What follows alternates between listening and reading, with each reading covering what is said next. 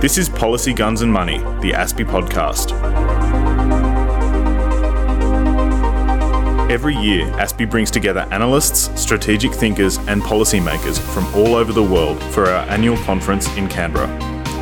This year's theme was War in 2025, a discussion of the drivers which could lead to conflict in the next decade.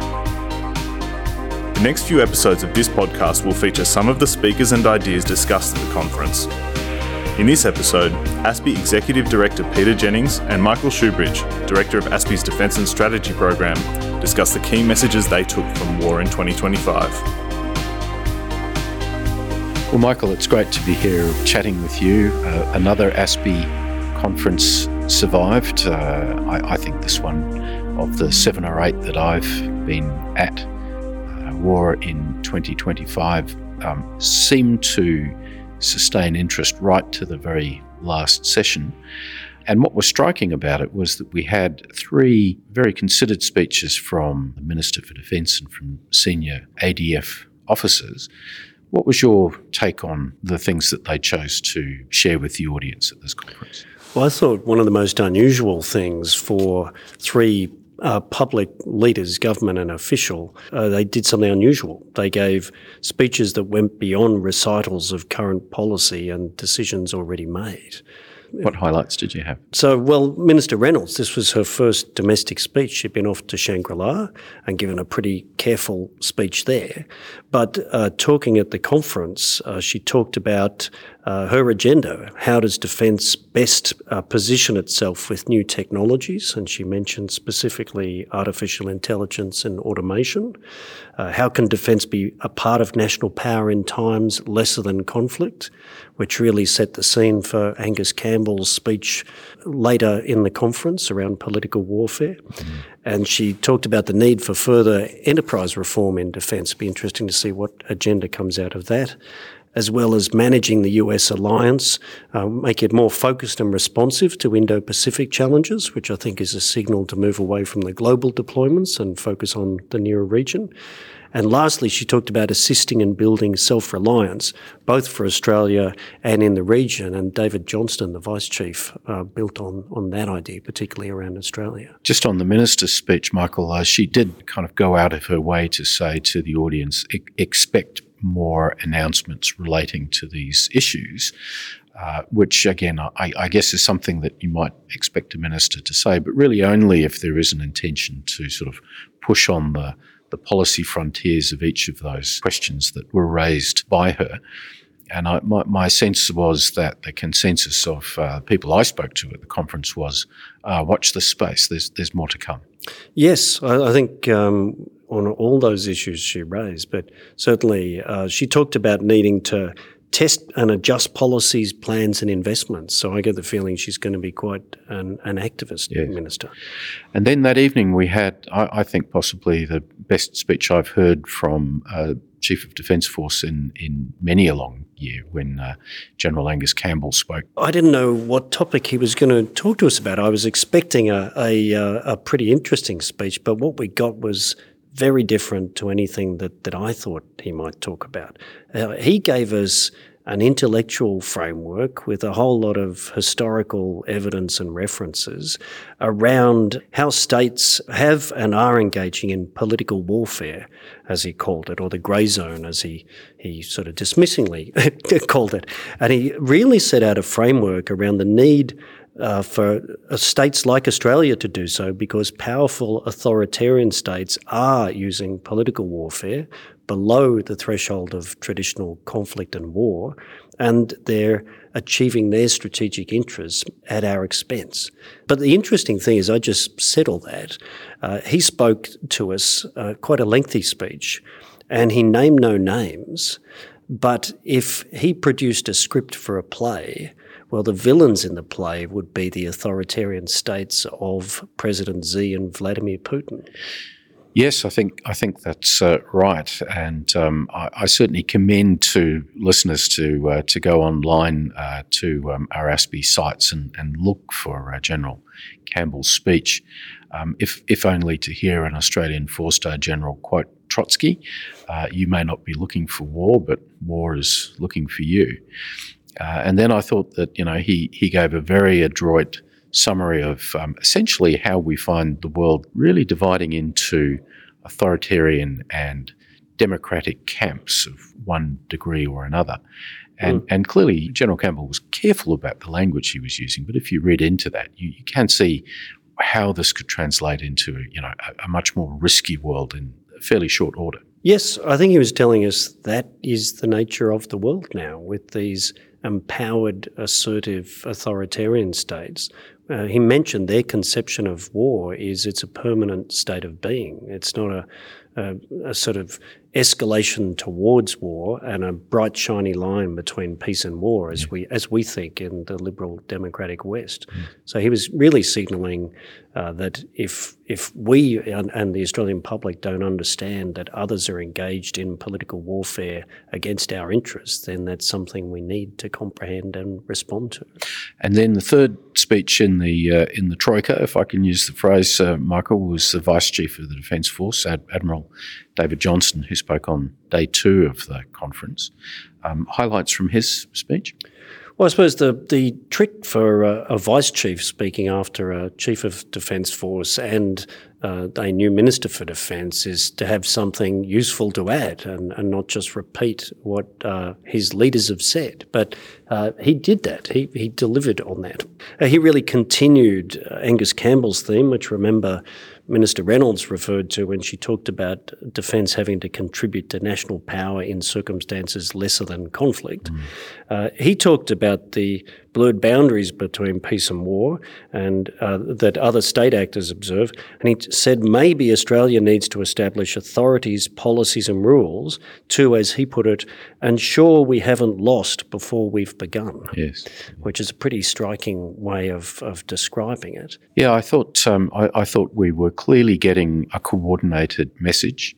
It seems to me that the principals had thought hard about what they wanted to say, and that indeed part of the overall weight of that was to to say we as a country probably need to start thinking about how our policy settings have to change to accommodate you know a very swift uh, changing strategic order. What what was your reaction, Michael, at the end of it? I mean, I must say I know that um, some people were perhaps even slightly alarmed at, at the selection of the title "War in 2025." Um, I mean, it was deliberately designed to provoke thinking. But as you, having been a, a listener through the, the, the, conference, as you came to the end of it, did you conclude that that was an unlikely um, situation? Well, unfortunately, um, the conclusion I reached after listening to all the international and Australian speakers was it's absolutely credible that there could be major military conflict um, in our region uh, in the period between now and 2025. So there was a sense of urgency around that uh, that threaded its way through the conference. But there also weren't really any critics of that concept. It seemed a pretty broadly shared uh, understanding, and you can take that two ways. Um, it can be disturbing or it can be reassuring that at least minds are focused on that as a possibility and, and doing um, what can be done to uh, to limit those prospects. It was quite a different conversation from previous um, ASPI uh, conferences, in fact, where we spent a lot of time focusing in on key government decisions about equipment, uh, which the, the large uh, muscle movements of which have really been um, taken in the last few years. And of course, all of those equipment choices, uh, you know, really impact on a strategic world of uh, the late 2030s, early 2040s, uh, rather than the six-year time frame that we were mm. looking at in this yep. conference. So it felt like it was a very different type of conversation overall. I thought. Well, I thought it was good that it, it, was a bit more focused on practical things rather than dreaming about that very long term future force. Uh, even the way people discussed new technologies like artificial intelligence or Andrew Davies talking about hypersonic missiles yes. were in practical applied ways. These yes. are capabilities others have or will be employing operationally in that time frame, and they add to the prospects of conflict unless uh, they're dealt with um, sensibly. Yes, likewise on space um, policy and, and mm. cyber, which were also a feature of of uh, the discussion. Uh, one feels that um, this town is very quickly going to move into sort of new policy thinking around emerging technology as being a, an agenda that we probably haven't had our mind around mm. as much as we need to, mm. uh, and we're going to have to quickly get our act into into order. I thought there was also a theme of uh, this can't be done in portfolio stovepipes. Uh, a little bit of a theme around uh, yes, uh, defence actors and thinkers can see these things, but so can other parts of government. And there was a, a real need, particularly around the political warfare theme, for this to be a whole of government uh, piece of work, probably bringing in uh, parts of the corporate world and even the academic sector. Yeah, I think that's right, Michael. A number of people observed to me over the few days that um, it's probably time for the government to think again about the need for a national security advisor, which was a position that really, for quite unworthy uh, bureaucratic reasons, disappeared in, in the early months of um, Tony Abbott's uh, time as Prime Minister.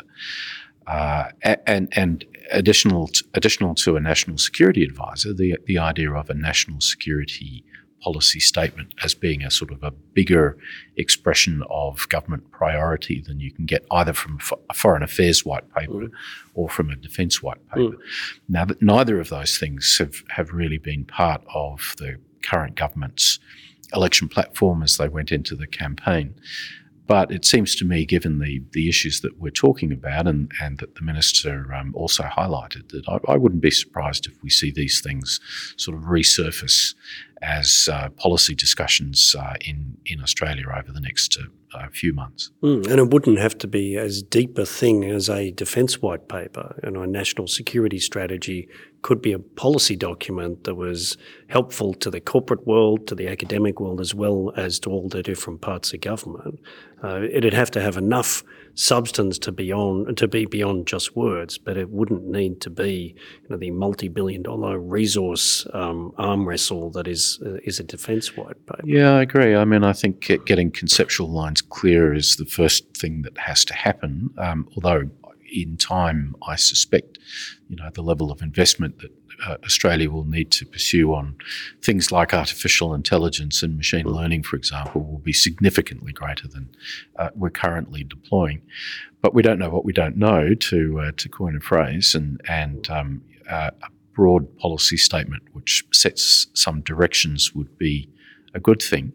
There, was a, a, a, sort of a slightly um, sharpened uh, difference right at the end of the conference between Andrew Davies and myself on the need for a defence white paper. And um, I don't want to put words into uh, Andrew's mouth, but he Go was. On.